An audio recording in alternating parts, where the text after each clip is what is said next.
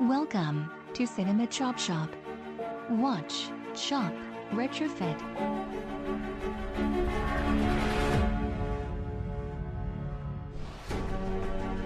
So let me ask you a question. No. Yes. What's the difference between the farmer's daughter and the presidency? What? Oh, You can unfuck the presidency. but this is not a Rock the Vote podcast. Welcome to season seven, episode 21 of Cinema Chop Shop. This is a movie podcast that concedes that remakes are going to happen. So why shouldn't movie buffs Like us. decide who is recast in those iconic roles? My name is. Schrodinger's Trav, Uh aka Dr. Otto Octavius, huh. aka the Travis minded professor. Oh, yeah, nice. And I am joined here in the shop or the laboratory by my co host and co producer, Frankenstein Shawnster, aka Buckaroo Shawnzai, aka the Rocky Horror Picture Shawn. And we are extremely excited to welcome back to the show lab assistant Oh, uh uh Young Cheldon, aka Barbacella, aka the cabinet of Dr. Cheligari. And we are not joined by Knowles today, even though he is a mad scientist. And I know he's going to listen because he's just going to feel so guilty about being slack. Uh, so his nicknames were going to be Nutty Professor Knowles, aka Nuclear Knowles, aka Nanosynthesis Knowles. I would have gone with Dr. Strange Knowles. Doctor Strange Knowles would have been good. Further description of the show, the tagline says, Watch, Chop, Retrofit, because essentially that's what we do here. We watch older movies, sometimes classic films with iconic actors, and then we retrofit them by tweaking the design with new parts. Quick disclaimer we're not actually in favor of the remake, reboot, sequel dependent cinematic culture. Abomination! It is more of an exercise in satire and irony. We try to be funny, It's alive! And that will bring us into our first segment, which is going to be movie news. And this is where, throughout the week, we try to pay attention to stories that are pertinent to our subject matter and that our listeners might find interesting. And unfortunately, we do have to start it off with an RIP. Rest in peace and rest in power to Thomas Jefferson, Bird. Thomas Jefferson Bird, a American actor who frequently appeared in Spike Lee joints, uh, died this past week after an emergency call was made in Atlanta, Georgia, around 1:45 a.m. on October 3rd, 2020. Bird was found unresponsive with multiple gunshot wounds in his back and pronounced dead. So once again, rest in peace and rest in power. The most recent thing I saw him in was *The Five Bloods*, the most recent Spike Lee joint. Regal Cinemas confirms plans to close all 500 of its U.S. theaters in a move that will affect 40,000 employees as the pandemic ravages the movie industry. Clint Eastwood planning to produce, direct, and star in adventure Cry Macho. And Uh-huh. you had some words about this. What did I say? fuck you, geezer. or fuck off, geezer. yeah, that's all we need is another fucking. It's going to be the fourth installment of the Get Off My Lawn uh, oh man, it's series, just en- the en- franchise. enough, enough already. On Oh. a lighter note, Brooklyn Nine-Nine stars reunite for a superhero comedy called Super High. And it's going to be, what's his name? It's Andy Samberg Samberg and, and Craig, Craig Robinson, Robinson. That's who right. played the characters Jake Peralta and uh, Doug Judy on Brooklyn Nine-Nine. Nine-Nine!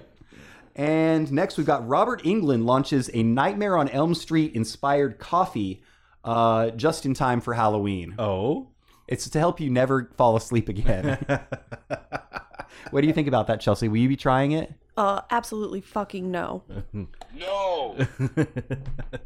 And next, we've got Jurassic World Dominion halts production again after positive coronavirus tests on the set. plural. Plural. Next, new Hollywood film shines a light on human trafficking in Nigeria. The movie is called Olature, O L O T U R E, and it's a Netflix original film about an investigative journalist who goes undercover to report sex trafficking in Nigeria. I think that sounds very interesting. And that will wrap us up on movie news for this week. Do you guys hear that? Do you hear a phone ringing? That must mean it's time for the Department of Corrections Department with Chief Corrections Officer Dana. We'll title this tape Planet Earth About to Be Recycled. Your only chance to evacuate is to leave with us. Hola, chopperinos.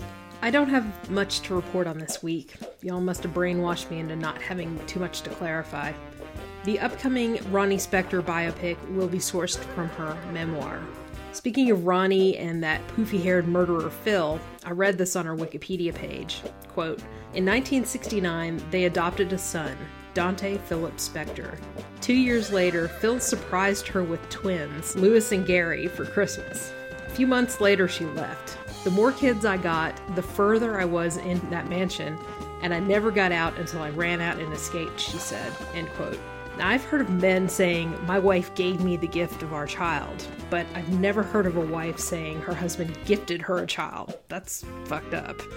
John Franklin had a growth hormone deficiency as a child, which probably explains his youthful appearance. All right, I'm gonna go put on my Nikes and have some applesauce, and then I'm gonna go to sleep. Forever. All right, that will close the doors on the Department of Corrections Department for this week. And Dana, uh, can you please stop saying Spectre? It's the wrong time of year. That brings us to the theme of the episode for the second experiment in our annual October horror series. This week we'll be talking about mad scientist movies, aka the biography of Chelsea. Accurate.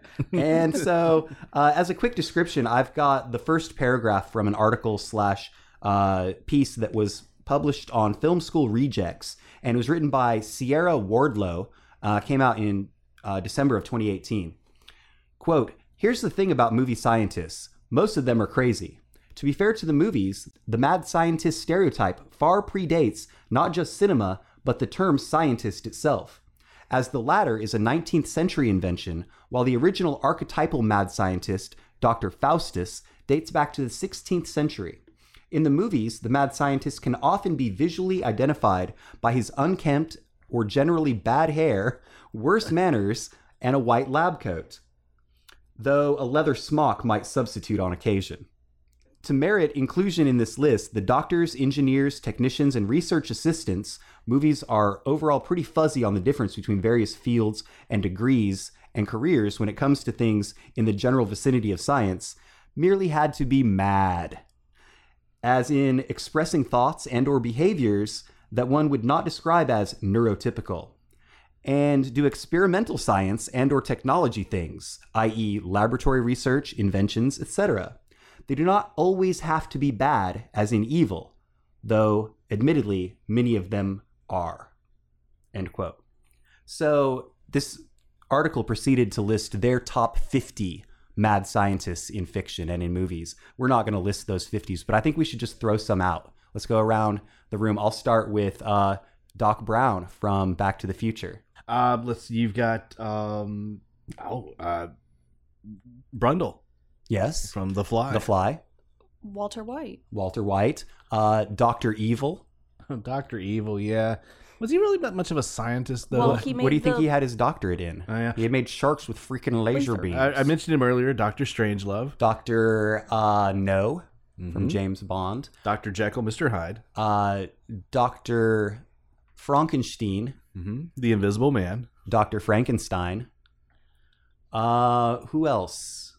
Well, you know, it's funny. Uh, they, they they mentioned the fact that a lot of the um, disciplines of science aren't really that identifiable with mad scientists. But Right. Oh, yeah. Usually, usually you're talking about geneticists, Or chemists? chemists, biologists. You Mhm. really Or don't physicists. see you don't see a lot of mad geologists no. or mad climatologists. Um, except for in Jurassic Park. Matt, oh, that's those, that would be biology. You're right. Okay, so moving on from there, uh, I feel pretty pretty good about this. I think this is going to be a fun fun topic. Well, for you know, us, to be fair, it's uh, this was Chelsea's idea for the uh, episode. Being as a, she is the OG mad scientist, well, she's a scientist yeah. in reality, so and she's always mad. Uh, so let's go ahead and get into Accurate. our our midnight double feature. And this is where we go around the panel and we each have pre-selected two movies that fit into our category for the week, and we talk about how they're related to each other and why they would be a good pairing for a double feature. And Chelsea, are you ready to go first? Uh, yeah, I am. Um, so my first one is a classic, and especially during this time of year, um, 1975's The Rocky Horror Picture Show. Very nice. If you don't know about it, uh, educate yourself Mm-hmm. immediately. And by all means, watch the original, not the, Oh, not the live made for TV live bullshit. thing. Yes. Yeah, no, absolutely not. And where do you get a pair with that? Well, wait a minute. So your mad scientist in this film, of course, is, is Frank N. Furter, Dr. Frankenfurter. played by Raul Julia? Mm-hmm. No. No, played by It's um why does fuck Tim Curry. Curry. Curry. By Oh, Tim, Curry. Roth came to mind. Tim Curry, of course. I kept wanting Played to say by Tim, Tim Curry? Robbins. I was like, that's But not Tim right. Robbins is in it. There's two Tims in that movie. I know. right? No, no, no. Susan Sarandon's It's in, it. And he was in Susan Sarandon. Yes. All right. So I'm pairing that with 1990s Frankenhooker. Never seen it. Please tell me what this is. Uh, a medical student sets out to recreate his decapitated fiance by building her a new body made from Manhattan street prostitutes. Dismembered prostitute sex worker body parts. Yeah. Wow. Yeah. And uh, how was the movie? So I didn't watch it. Oh, was it ridiculous? It was too ridiculous. You couldn't even watch it. Well, here's the thing. I sort of ran out of time. Oh, understood. Watched like Lab hours, you know? yeah, watched a few clips. Um, but they're both about sexy mad scientists who just want to be sexy. All right. Fair. Sean, All right. hit us with I'm, your double feature. I'm gonna go with a couple of comedies. Uh, the first is from 1985. It's Transylvania 65000. Okay. super silly, fun movie starring Jeff Goldblum, uh, Ed Begley Jr., um, and uh, Carol Kane, Jeffrey Jones, John Biner, Gina Davis, Michael Richards. Wow. The Uh, list goes on. It it does go on. Now, once again, I'm unfamiliar with this. Give me a basic idea. So uh, Goldblum and Begley Jr. are two reporters for a tabloid newspaper that are sent to Transylvania to find Frankenstein's monster. Uh, think like the Weekly World News, Bat Boy, those types of stories. Yes. Um, so- Tabloid. they get there, but they're laughed they're laughed at. Uh, but something suspicious is going on, and through their uh, investigation, they discover that there are some misfits around town, and there's kind of a mad scientist at the core of it all, and it is Doctor Malavacqua, played Okay. by Joseph Bologna or Bologna. Baloney. Um, but he is very much a send up of Doctor Frankenstein Okay. he's very normal and has kind of and well and a Jekyll and Hyde kind of thing. Um, when he's outside of his lab, he is very with it and put together. But the minute he enters the lab, his hair poofs out, Okay. and he becomes mad and crazy, and he wants to do all these bizarre experiments. Um, it's not a great movie, but it is it is fun and silly. Mm-hmm. Uh, it's worth it to see Gina Davis in her vampirella, Nice. skimpy outfit. So I- it sounds like even though it's not a great movie, it's definitely in the wheelhouse for this week's subject. Oh, sure, sure. And it's a lot of fun. Um, following that with 1996's Mystery Science Theater 3000, the movie. The movie. This is the cinematic release, so it counts, Uh-huh. of uh, the popular TV show that we reference quite a bit. Uh, this is Mike Nelson and his robot companions uh, riffing the film This Island Earth. okay. It's not a bad movie, and it is kind of funny to watch their riffing. But of course, the mad scientist that everyone needs to know about in this film is uh, Dr. Clayton Forrester, also the voice of Crow T Robot, played by Trace Ballou. Cool deal. All right. It's my turn. And I am going with two movies from 1985. And the first one, they're both kind of classics, in my opinion. Uh, the first one is a little bit problematic these days, and it's Weird Science from 1985, directed by John Hughes. 57% on Rotten Tomatoes. I think that's fairly reasonable. Uh, teen misfits Gary, played by Anthony Michael Hall, and Wyatt, played by Ian Mitchell Smith, design their ideal woman on a computer. In a freak electrical accident, when a freak electrical accident brings her to life in the form of the lovely superhuman Lisa, played by Kelly LeBrock. And she outfits Gary and Wyatt in cool clothes, surprises them with a Porsche, and helps them stand up to the jerks to jerks Ian, played by Robert Downey Jr., and Max, played by Robert Russler, the only cast member that doesn't go by three names. But all the while, the boys must hide Lisa's existence from Chet, played by Bill Paxton. Oh, there's another one. Wyatt's nightmare of a big brother. And I'm going to pair that with the movie I referred to earlier this week as Pure Genius, which I think is a different movie entirely. Yes. uh, but it's called Real Genius, also from 1985, uh, directed by Martha Coolidge, and it's got a 73% on the RTs.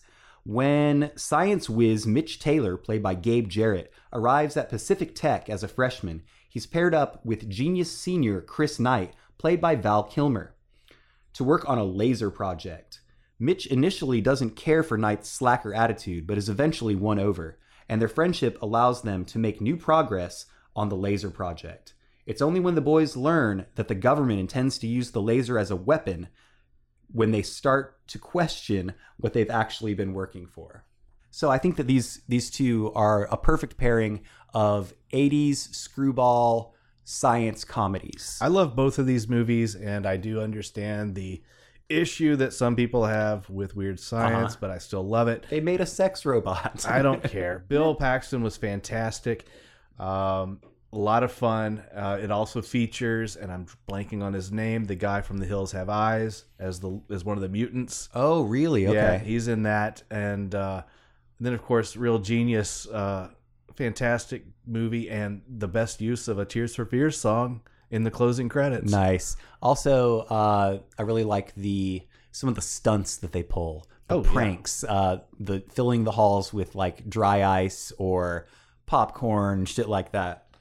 So yeah, that's our double features for this evening. I'm gonna say moderate recommends on both of mine. I'm gonna give silly recommends on mine. Okay, I'm going to give 100% recommend on Rocky Horror Picture Show. all in. All right, that will wrap us up on the midnight double feature for this week. Bringing us to our feature segment. This is the recast. And this is where we take a particular film that is uh, in the category for the week and we hypothetically recast a few of the main roles with contemporary actors. And the first one is a classic. I had never seen it before, really enjoyed it The Bride of Frankenstein from 1935. Uh, directed by James Whale. We've got a 98% on Rotten Tomatoes, and it's pretty much uh, unanimously agreed that it improves upon the original Frankenstein, that it's a better movie, which is very rare. Uh, Empire Strikes Back stands out as an example, but very few sequels are better than the original. Maybe Spider Man 2 Yeah, with a. What's his fuck? Doctor Octopus. Yes. All right. And so, what did you guys think about Bride of Frankenstein? I liked it a lot. I thought there's some beautiful photography. Uh-huh.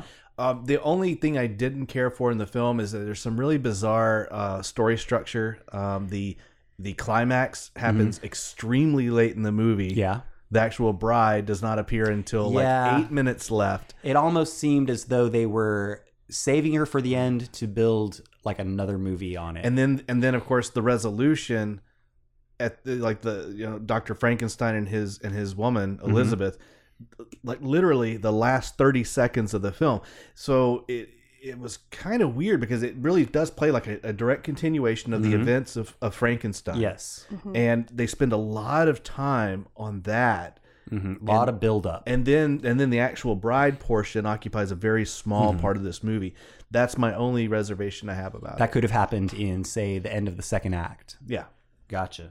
Chelsea? I, I feel the exact same way Sean does. Okay. It just, the ending felt super rushed. Of course, that said, this is 1935, so there isn't a rule book on this kind of thing, Yeah. and, and I think that it could be also a, a an earmark of its time. Maybe people just wanted to see more of the monster, and that Yeah, and, and- they gave it to them. And maybe this was kind of like the equivalent of a Shyamalan twist for back then, you know? All right, so Bride of Frankenstein, after recovering from injuries sustained in the mob attack upon himself and his creation, Dr. Frankenstein, played by Colin Clive, falls under the control of his former mentor, Dr. Pretorius uh, what's his last name? Sorry, Dr. Septimus Pretorius, uh, played by Ernest Thesiger, who insists the now chastened doctor resume his experiments in creating new life. Meanwhile, the monster, played by Boris Karloff, remains on the run from those who wish to destroy him without understanding that his intentions are generally good despite his lack of socialization and self control. So, uh, Dr. Frankenstein is sort of goaded into resuming these experiments, both by his previous mentor and somewhat by the actions of the monster himself. Yeah, and this is what made me pick Transylvania six five thousand Okay. because if you notice, uh, Doc has his shit together through the whole movie, but when he gets in that lab, boy, he just Yeah. Mm-hmm. eases right back into that role of getting Slippery crazy. slope. Yeah. All right. So, any further thoughts before we get into our recasts? Check it out if you haven't. Agreed. Uh, so first we've got the bride and the role of Mary Shelley in the kind of uh, prologue, um, played by Elsa Lanchester, who was 33 at the time. Yes. And then we've got the monster himself, played by Boris Karloff, reprising his role from the previous film. He was 38. Is that what you have? I got forty eight. Okay, That's that's, what I probably got. that's probably right, 48, and that's actually better for me. Next, we've got Dr. Victor Frankenstein played by Colin Clive, 35 on him. Yes. Then Dr. Septimus Pretorius, sounds like some sort of like smegma, played by Ernest Thesiger. He was 56 at the time of this role. And are you ready to go first, Chelsea? I am. Go for it. So I gender flipped this whole cast. Okay. Because- wow. Well, scientists are always portrayed as males. True. And it and really almost always white males, it especially really the mad pissed me off. scientist. really pissed me off. Fair enough. Um, so my bride doesn't play Mary Shelley. And um, I went with Channing Tatum. Just- Channing Tatum He's is really the bride. pretty. Yeah, he's really pretty to look at. yeah. I'd marry him. Mm-hmm. All right. Sean? I like that. That's pretty cool.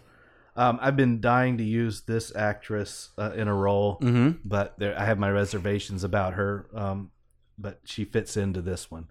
Um, you can see her in the Dark Tower, the awful gods of Egypt. It's just called the gods of Egypt. I'm Mm-hmm. editorializing. Uh, Mad Max Fury Road, Neon Demon, but uh, really it's all about her role on Lovecraft Country. I Yeah. went with Abby Lee Nice. those cheekbones just Yep. scream for that uh, Bride of Frankenstein hairdo. All right. So I like that. But for me, this was a combination of a no brainer slash low hanging fruit. Uh, this actress slash singer can be seen in Machete Kills, Sin City, A Dame to Kill For, and A Star is Born. She's 34 now. It's Lady Gaga. Lady Gaga. And I'm pretty sure this picture is from like a uh, bootleg called Frankenstein. Uh-huh. Uh, but she's definitely got the full on Bride of Yeah. Frankenstein hair in this picture. I dig it. And she's she's got enough of that spooky gothiness Yeah. to pull it off, as seen in, say, American Horror Story. That was the best season with her. I like that one a lot. love That was that I fun. one. always think of Hotel, like, right? Yes. I always think Oh, of like Sigourney Weaver in Ghostbusters when she makes the transformation. Yes. as being very Bride of Frankenstein inspired. True. All right. Next up, we've got the monster played by a 48 year old Boris Karloff. And Chelsea, who did you go with for this? So the actress that I chose to be the monster, Uh-huh. she's not gonna go around going oh oh all over. It's going to be more like female moans. No, no, no. she's she has a very specific move, and I went with Jennifer Coolidge, Uh huh. who's gonna do the bend and snap. The bend and, And snap. All right. Yes. Sean, who did you go for for the monster? Um, I went with a 46 year old actor. Um, he was in 99 Homes, Revolutionary Road, Take Shelter, and The Shape of Water. I went with Michael Shannon. Good job, dude. He's got those uh, that prominent brow. Uh, has a little bit of Karloffian essence to him. Yeah. I like it. All right, my guy. Uh, I was going for somebody big, and this actor is six four. He um, also has a fairly bulky, bulky physique. Uh, he was in Brightburn. He was in Big Fish, and he was on The Office. He is forty seven now. His name is David Denman. Yep. David Denman. Uh, also, if you Google his name, you're going to see his most recent mugshot, and he looks like he was attacked by a mob of villagers. Nice. God. Um, I use him way too much, but I was tempted to use Brad Garrett. Yeah, yeah, I can see that. It wasn't meant to be. All right, next up, we've got uh, Colin Clive as Victor Frankenstein, uh, also reprising his role from the original film. And Colin Clive was 35 at the time. Is that right? Yes. And Chelsea, who did you go for for this one? So my actress was in Dr. Marston and the Women. Uh huh. Nailed it. Her name is Bella Heathcote. All right. Uh, pretty cool. Pretty cool. And Sean, who's your pick for Victor Frankenstein? I went with a 34 year old actor. Uh, he was in John Wick. Okay. He was in The Predator. He was in The Other Boleyn Girl. And most people would know him from his role in Game of Thrones. I went with Alfie Allen. Yeah. You know, he's Nice. Lily Allen's brother. No. Yeah, for real. And, and I'm not making that up this time. this time. My uh, Victor Frankenstein is 35 as well. Uh, he's in Shark Night. He was in a movie that we all kind of enjoyed called A Simple Favor. Okay. Mm-hmm. And he's also on a TV show I've never seen, but apparently it's pretty good because it got all the Emmys. Schitt's Creek. His It's name so is Dustin Milligan. Yeah. Yes. Dustin Milligan is going to be my Victor Frankenstein. I just binged the last season. Oh, really? nice. All right. Next up, we've got Dr. Frankenstein's uh, very eccentric, if not mad, mentor, Dr. Septimus Pretorius, played by Ernest Thesiger, who was 56 at the time. Chelsea, who did you go with for this one? So I needed a boss bitch in this Okay. role, and um, I I brought it younger. Is it Sigourney Weaver? It's not. I brought I brought it younger, um, because I kept thinking about her role in Shameless, Mm hmm. and I picked Emmy Rossman. Oh, wow. That's a lot younger. It is. Interesting. Hmm. I mean, I love her. There is an age difference between like her and Bella Heathcote. She- that there could she could and I be a are- mentor. In love with each other. I- but I just don't know if this is the right role for her. It is. Trust she can me. make her own decisions. It's not my call. Sean? She's on board. I went with a 60 year old actor. Mm-hmm. um, can be seen in films like um, Isle of Dogs, I love dogs. Me Uh, too. The Dead Don't Die, Okay. A Bigger Splash, Yeesh, um, Moonrise Kingdom, Okay. I'm the seeing a Grand, the Grand Budapest Hotel. But I'm really, really leaning hard on this actor's portrayal in the movie Snowpiercer. Mm-hmm. I went with Tilda Swinton. Tilda Swinton. You also gender flipped it. I gender flip this one just because I think she could pull those bizarre yeah. faces that this guy Oh, for sure. was very just oh just like his his face was so pointy She's and a strange. remarkably talented actress, She's- regardless. Uh, all right, my this is the the one I'm most excited about in this round. Uh, my actor is 61 now, even though I've talked multiple times about how he does not look his age. Uh, he is in Winter's Bone. He's in Martha, Marcy, May, Marlene. He's in The Peanut Butter Falcon. He's in three billboards outside Ebbing, Ebbing, Missouri. Life of Crime and Too Late. His name is John Hawks. yeah John Hawks is That's my good. dude. That is my dude. I like, it. All right. So I'm definitely saying recommend on this. I didn't expect to like it nearly as much as I did. I was like, oh, it's a 1930s horror movie. We've seen all the stills and the images. It was good. yeah yeah there's some beautiful photography in it Yeah. And they, even though they didn't really have an option, the fact that it was in black and white lent itself to those, uh, that cinematography, those shots, the high contrast shots. yeah Um, very cool. Chelsea, what did you think? Um, I liked it. I the climax really kind of pissed me off Mm-hmm. just because Sean was cracking jokes about it. He was like, "Oh, what's that? What's this instrument?" I'm like, "None of these things are real. Nothing here Except for that, exists." that's a speculum. All right, so that will. Uh, no, there's not.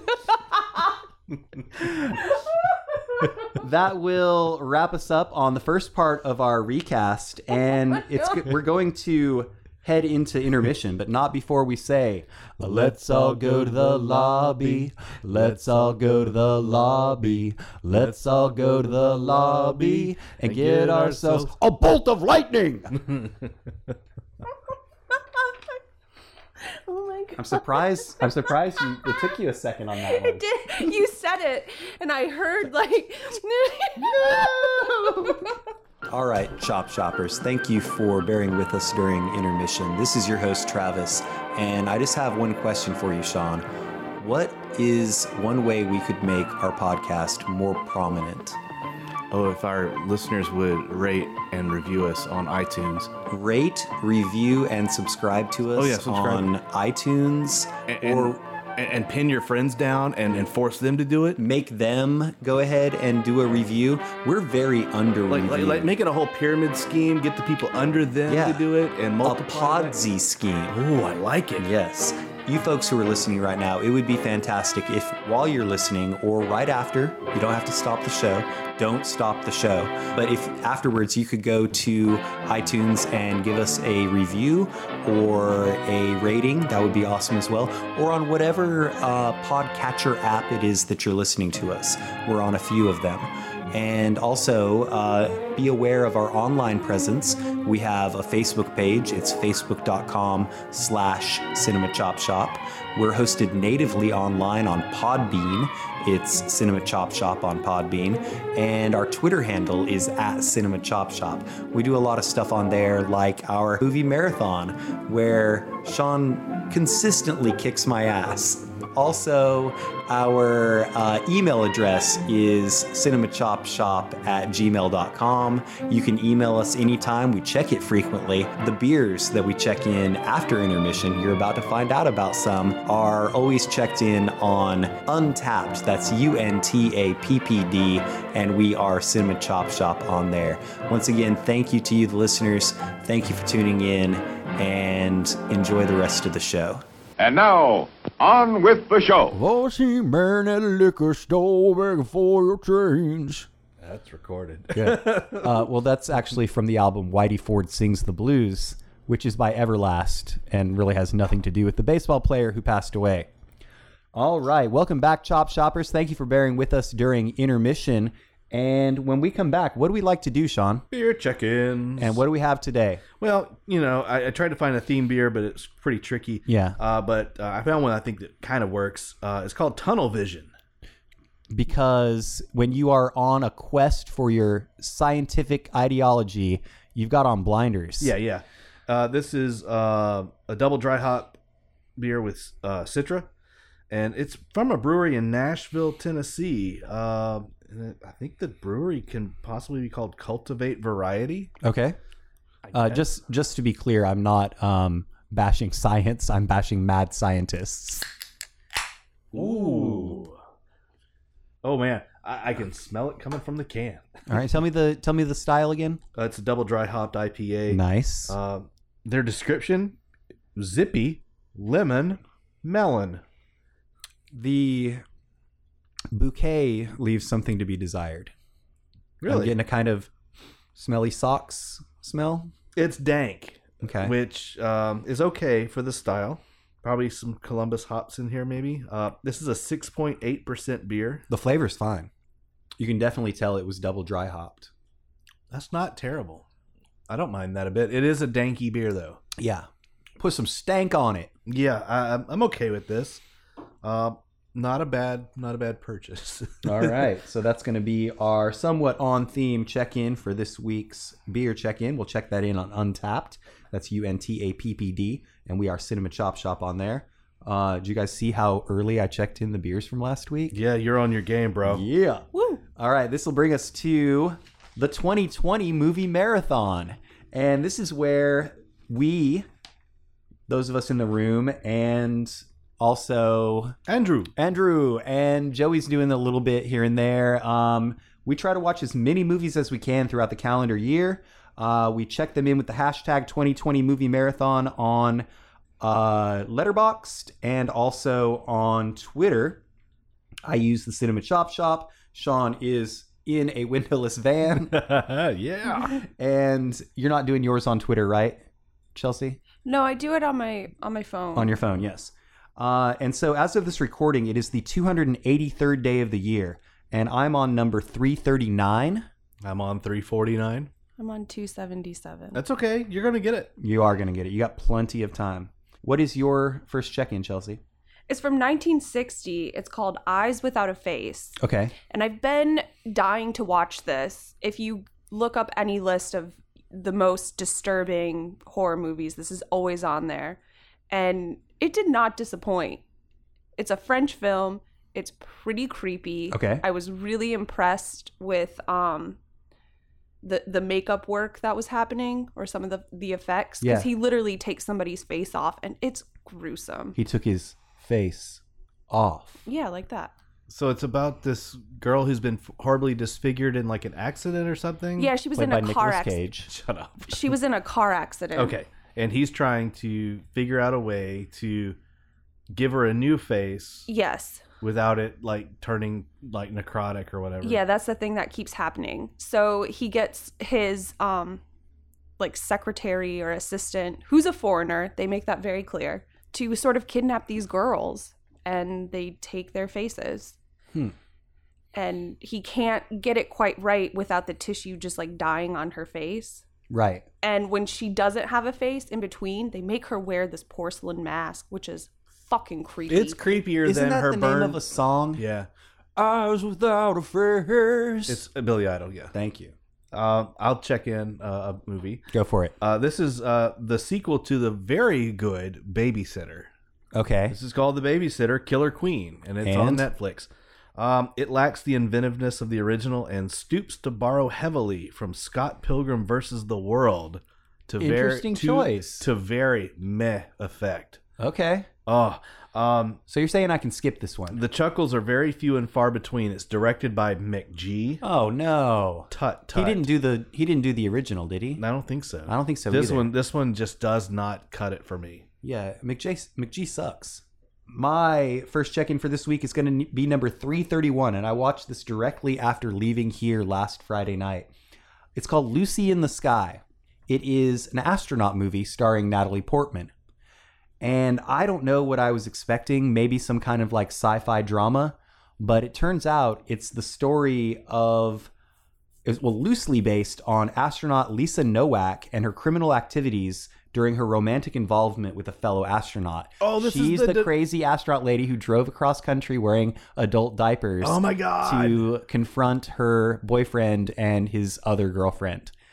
When this happened, uh, it was around Halloween, and uh, Michelle and I and Mark and Shasha, friends of the show, previous guests, all went to Charleston for a Halloween party at a sushi bar down there. And Mark was washed up Harry Potter. Shasha was a 1920s flapper girl. I was Shaun of the Dead. I might have been zombie Shaun of the Dead. I'm not sure. And Michelle was a female astronaut wearing an adult diaper on the outside of her spacesuit. I'm surprised that woman was not in a cult because her Yeah. behavior was very cult like. And so I didn't see that coming until like the end of the second act. And I was like, oh shit. but yeah, it was pretty decent. A little bit slow going at first. Uh, John Hamm is in it also, and Ew. uh, Zazie Beats. Nice. Awesome. I watched The Devil's Backbone. Okay, the Guillermo del Toro. Yeah, yeah. Wow.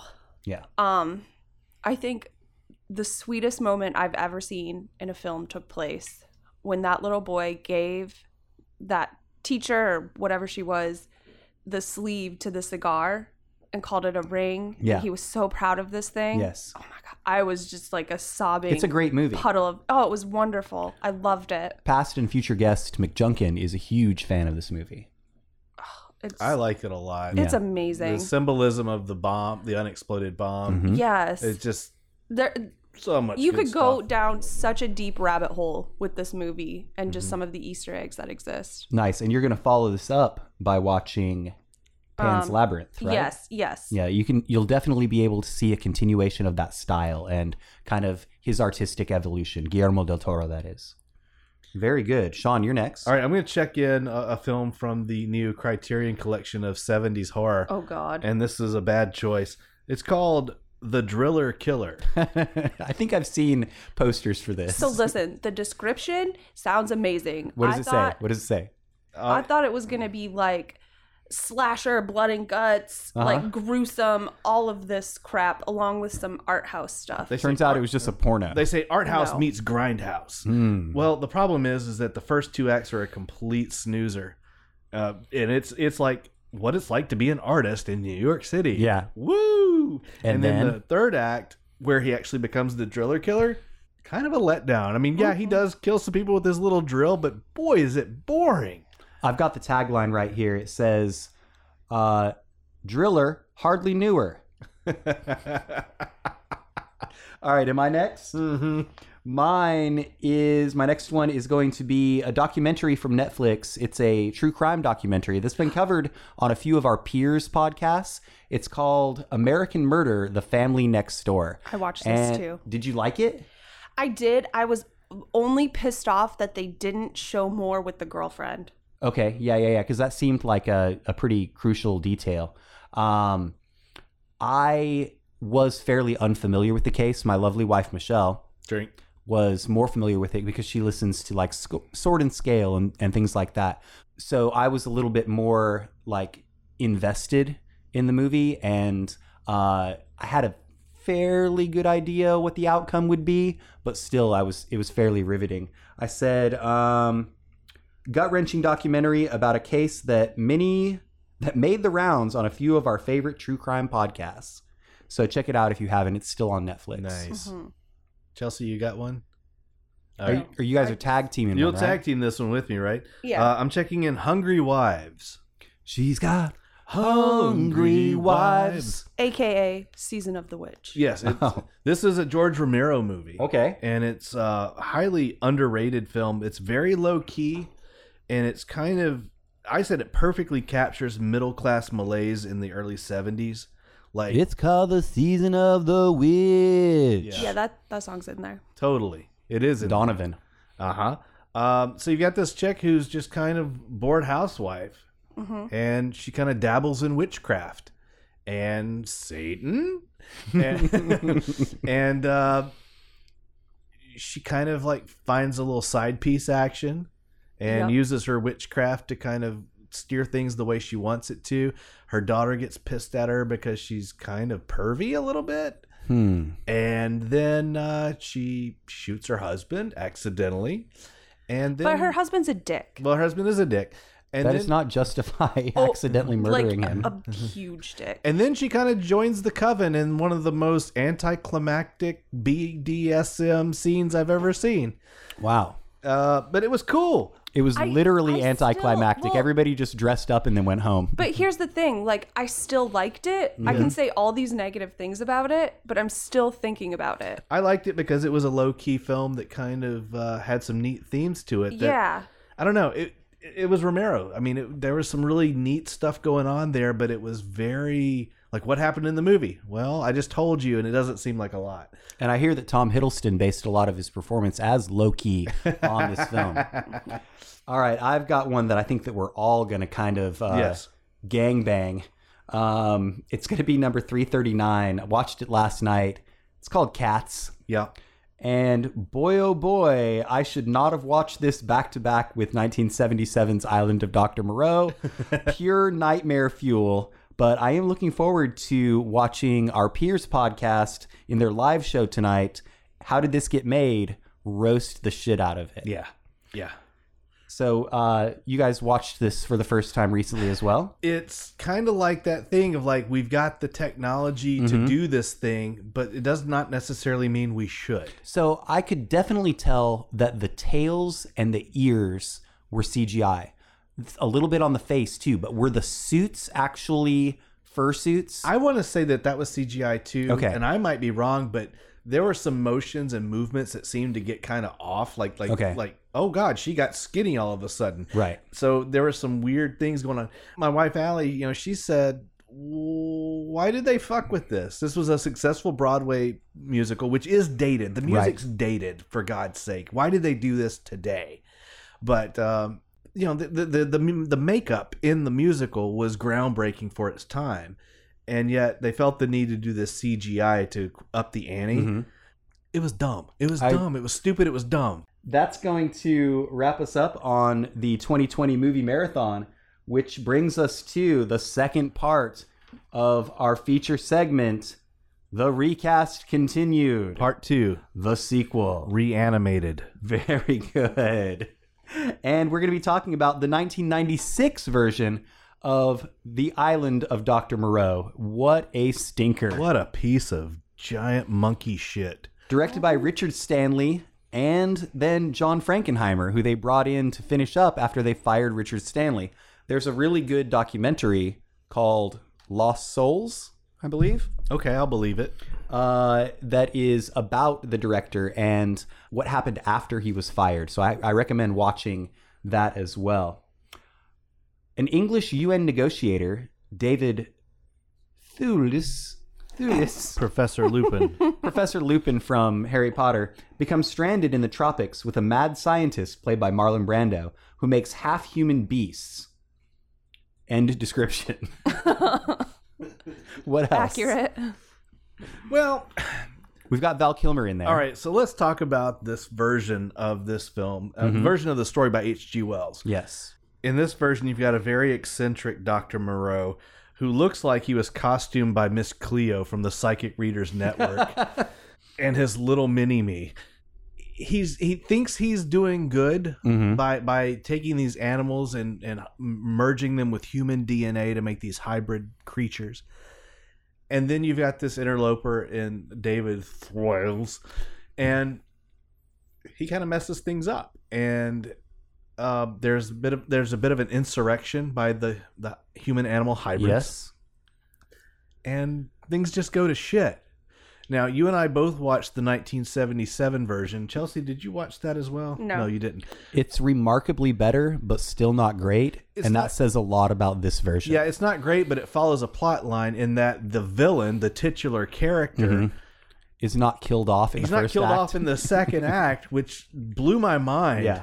Because well, they could only get Marlon Brando to um, behave himself for 13 days. you know all that was left in this film though because they do they, they kill off brando and then they kill off val kilmer's character and all that's left are these human animal hybrids which ha- they have no names they Right. have no personality and they have guns Yes. and they shoot the guns a lot and you're su- and you're supposed to care about this why you would think that if they have these um, animal hybrid natures, that they would use that more as their weapon and offensive mechanism. I prefer the '77 version. Um, I loved, I loved their their their motto about what happens when we break the law. We go to the House of Pain. Yes. which made me want to listen to House of Pain. yes. Oh man, and we talked about this the other night. I discovered recently that House of Pain was on the same label as Cypress Hill, Yep. as was a, uh different rap duo uh, featuring the guy who's now known as the Alchemist, who's a DJ, and Scott Kahn. Oh wow, Scott, it wasn't Young Bloods, but it was something like that's that. James Caan's son. James Kahn's son, Scott Kahn, started out as a rapper. Brilliant. All right, so the roles that we're going to recast. Yeah, let's do it. First, we've got uh, Dr. Moreau, played by Marlon Brando. He was 72 at the time. I've got Montgomery, played by Val Kilmer, uh, who was 37 at the time. Yep. Then I've got Edgar Douglas, played by David, David Thewlis. Thewlis. And then we've got uh, Asia, played by Veruca Salt. Feruza Balk. Faruza Balk, the character from Willy Wonka and the Chocolate Factory. Chelsea, who's going to be your Dr. Moreau? So I gender flipped some of the roles. Okay. And for this role, I kind of want to be like, I want to take it to an extreme, but sort of opposite. So I picked Robin Wright, but like Robin Wright from House of Cards. Yeah. So she's like pristine and proper and Ah. like dressed really trendy. She's not So- going to wear the headscarf. No, no, no, no, no. It- It's going to go to the other extreme. Okay. And she's going to be like a total bitch. Yeah. I went with a 73 year old actor, and he's kind of a shoe in for this role, You think so? given some of his work. Just wait. Uh, he was in Event Horizon. Oh, the scariest movie ever. He it's was pretty scary. he was in Hunt for the Wilder People, Mm-hmm. but he was in a movie that really deals with some of these same themes. Jurassic Park. Uh huh. I went with Sam Neill. Sam Neill. nice. Uh, yeah, Hunt for the Wilder People was very good. Isn't that also a Taika Waititi yes, movie? it is. Uh, all right. So my actor who's going to play the role of Doctor Moreau, um, he's he's mad in more of like the angry sense. He was in Pretty Woman, Shallow Hal, Dunstan checks in, and Seinfeld. Oh my god! It's Jason Alexander. Costanza. All right, we've got up next Montgomery, played by Val Kilmer, and they kind of they kind of screwed with the roles from one movie to the next. Yeah, Montgomery in this isn't the same type of character as the Montgomery They was in the screwed other with one. them in a lot. And again, I'm going to plead ignorance. I've never read the source Nor have I. material. But in, in, in the 77 version, Mo- Dr. Moreau was very much like an Ernest Hemingway type. True. And uh, Montgomery was very much like a hired merc military guy. yeah, and and uh, in in this version, Yeah. uh, Montgomery was very much kind of like this. I- I saw it as kind of being a, con- a continuation of, of Val Kilmer's character from Real Genius. oh wow, Like he's just kind of like this space case off Yeah. the wall, but you know he's smart, Uh-huh. but he's unpredictable. Very cool. All right. So, um, who is going to be your Montgomery, Chelsea? Val Kilmer sucks, and so does my actor. I went with Jesse Eisenberg. Jesse Eisenberg. wow. Oh, shit. That's gonna be um, interesting. He uh, he's always awkward. Like no matter what, I think that even probably in his real life, he's very awkward. I would assume so. I think that him and um, Scott Pilgrim need to be friends. Yeah. No. All right, Sean, who's your Montgomery? Um, I went with a 37 year old actor. Um, he was in Resistance, Christopher and His Kind, The Last Kingdom, and he was in American Horror Story 1984. It's Alexander Draymond. Okay, I don't know him super well. Yeah, um, I think I've recast him before uh, from his uh, Last Kingdom work. Uh, very, very uh, butch militant Okay. kind of Viking. I um I don't know that I've seen the 1984 season. There's so many That's American the one to Horror watch, Stories. in my opinion. I Really? really enjoyed that. What one. about Cult? Was Cult good? Uh no. No. I mean, it was all right, but it's not in my Better than top. Roanoke? Roanoke is one of my least favorite. Yeah, me too. All right. So my actor is uh 40 now, so he's slightly older. And I mostly chose him for physical resemblance. Uh he was in Freddy versus Jason, Frozen 2, and The Wicker Man, the Nicolas Cage version. I went with Jason Ritter. Oh, Okay. nice. Jason Ritter. I now love Jason Ritter. he might have to might have to slim down a little bit for this role, but maybe not. Maybe not. Next, we've got the role of Edgar Douglas, played by David Thewlis. Clueless? Thewlis. Just say his name with a lisp and you'll be good. David Thewlis. And uh, he was 33 at the time. I'm excited about my pick for this, and I hope that we all picked the same person. I Oh, don't we think didn't. we did not. We didn't. Okay, who did you go with, Chelsea? I went with um Jamie Dornan, Mr. Gray. Okay. I shopped him, Really? but I cannot bring myself to cast him. I know, and I really struggled the, the right with this. age. He's Yeah. the right age, but there there's I've seen him in other things and I've also seen parts of 50 Shades of Grey Yeah. and watching this Edgar role, I'm like, I've been subjected Damn it. to all of the Fifty Shades Oh, nice. movies Good for in the you. theater. I was actually tied up and beaten while watching it. Well, that tracks with the theme. Yes, it does. All right, Sean, who is going to be your Edgar Douglas? 34 years old. He Okay. was in Faster, mm-hmm. Going the Distance, What's Your Number? But he was better known in the recent Invisible Man movie Oh yeah, as the asshole husband, I think. which is a mad scientist movie. Oliver Jackson Cohen. Yeah, that's good, dude. Not as good as mine, though. My actor is 37 now. He was in Ex Machina, About Time, Frank, and The Revenant. His name is Donald Gleason. I shopped him too. Donald Gleason is Same. probably David Thewlis' illegitimate son. Right. they don't know because you, they can't pronounce his last name. Right. Actually, isn't uh, Donald Gleason the son of Brendan Gleason, the actor? Is Pretty he? I'm pretty sure that's true. Dana.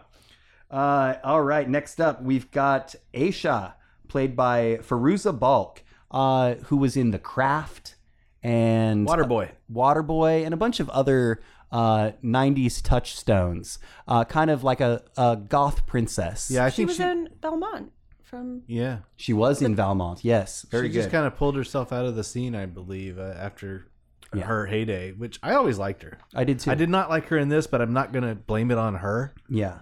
The pick is on Chelsea. What do you got? uh I went with Haley Steinfeld. Yeah. Yep. Yeah, I can see it. She's good. She's a very good actress. She's uh, a young woman now, Mhm. uh, which fits the age range for the role. Nice. She's going to be invoking some of those um, those those vibes from that Cohen Brothers Western remake she did, True Grit. True Grit. Yeah, she's going to be invoking some of those. Right on, vibes. right on.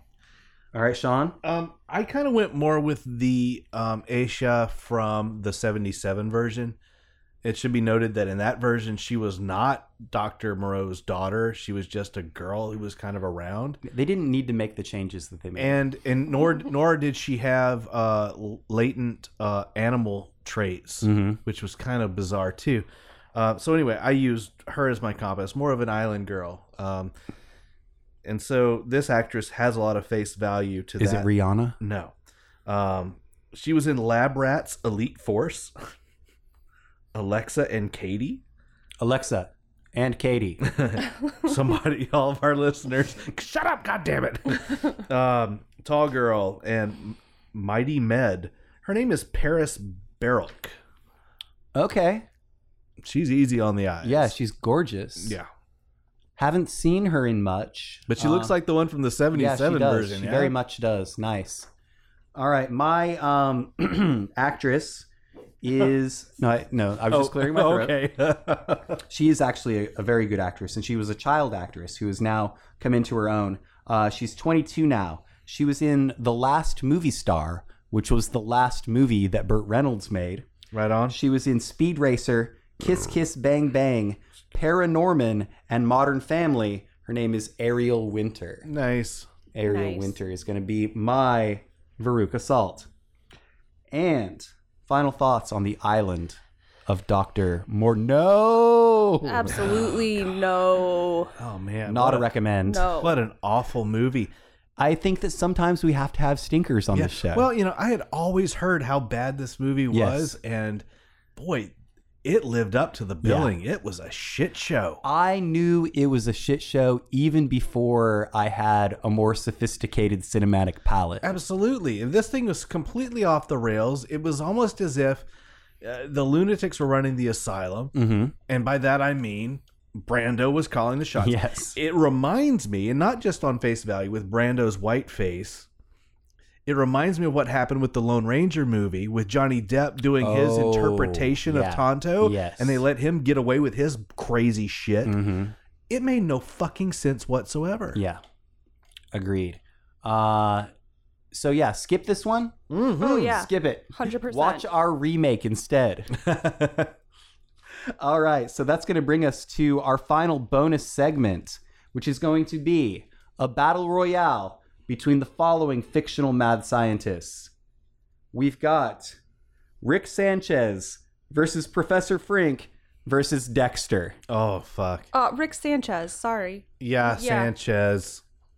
I'm going Frink Okay, you for do my it. Simpsons loyalty. Oh sure. I mean, Waven Maven. well, actually, you know uh, that. Uh, When was the last technically- time anybody mentioned Dexter's Laboratory? I love Dexter's Me Lab. too. It was good. But I uh, love that. but you can't fuck with Rick Sanchez. No, I wouldn't. I'm I wanna sorry. be on his You don't team. even know what reality you're in. yes. When you're talking about Rick Sanchez. If you fuck up, you might end up in the Citadel of Ricks. Yes. I don't know, Rick. All right, we're going to wrap it up. I want to thank Chelsea for being here. Thank you for all of your assistance today. And uh, is there anything you want to plug? Yeah, two things. Um, happy Canadian Thanksgiving to Andrew and Buck. What's that called? It's Thanksgiving. It's called Canadian Thanksgiving. I call it Canadian Thanksgiving because if they It's can called tell me, sorry giving. well, if they can tell me what like the origin story is, Uh-huh. that would be much appreciated. If only there were some sort of electronic computer that's in your hand. I know, but uh, I have looked it up, but I Mhm. I want to hear it from an actual Canadian, Mhm. and nobody can tell me. What's your Gotcha. other? And um, trivia, right answers with Wrong, Travis. We'll be back next week. The only week that we will be off in the month of October is the 28th for a prior commitment. Uh, I want to my thank birthday. I want to thank the engineer and my co-host and co-producer, the brew boss himself. Thank you for doing what you do every week, sir. Yeah, man. Anything you want to plug? I've got two plugs. Go for it. Monday is Indigenous Peoples Day, Nice. which coincidentally overlaps Columbus Day. oh yeah, what? Not not coincidentally. Oh, I know. Yeah. Wink.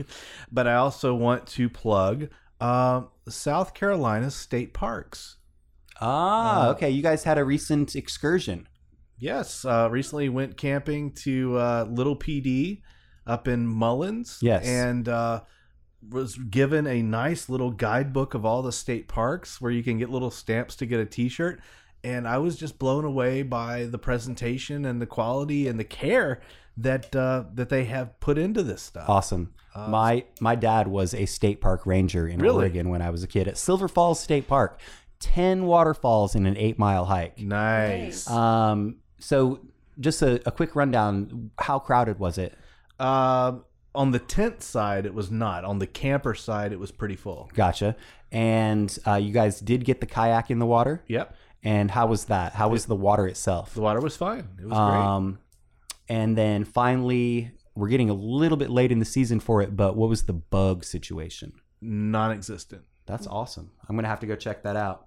Sean, do you know what next week's episode is? Axe murderer movies. All right, and so I do have a sneak preview question and answer for next week's trivia. Who played the title role in the 2014 Lifetime movie Lizzie Borden Took an Axe and the spin off series The Lizzie Borden Chronicles? Oh shit! Well, we watched the Elizabeth Montgomery version.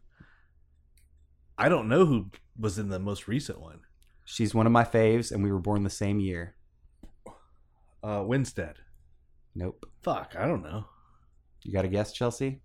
Does her last name start with a C? Her last name starts with an R, but there are one, two, three C's in her full name I Oh. wow. don't know them. Christina Ricci. Oh, that's right. That's Christina Ricci. right. You and Reach. All right, so I want to plug the podcast itself. Please rate, review, and subscribe to us on your podcatcher apps. We are hosted online at podbean.com. We're Cinema Chop Shop on there. We are at Cinema Chop Shop on Twitter. Our Facebook is Cinema Chop Shop, and we're Cinema Chop Shop on gmail.com.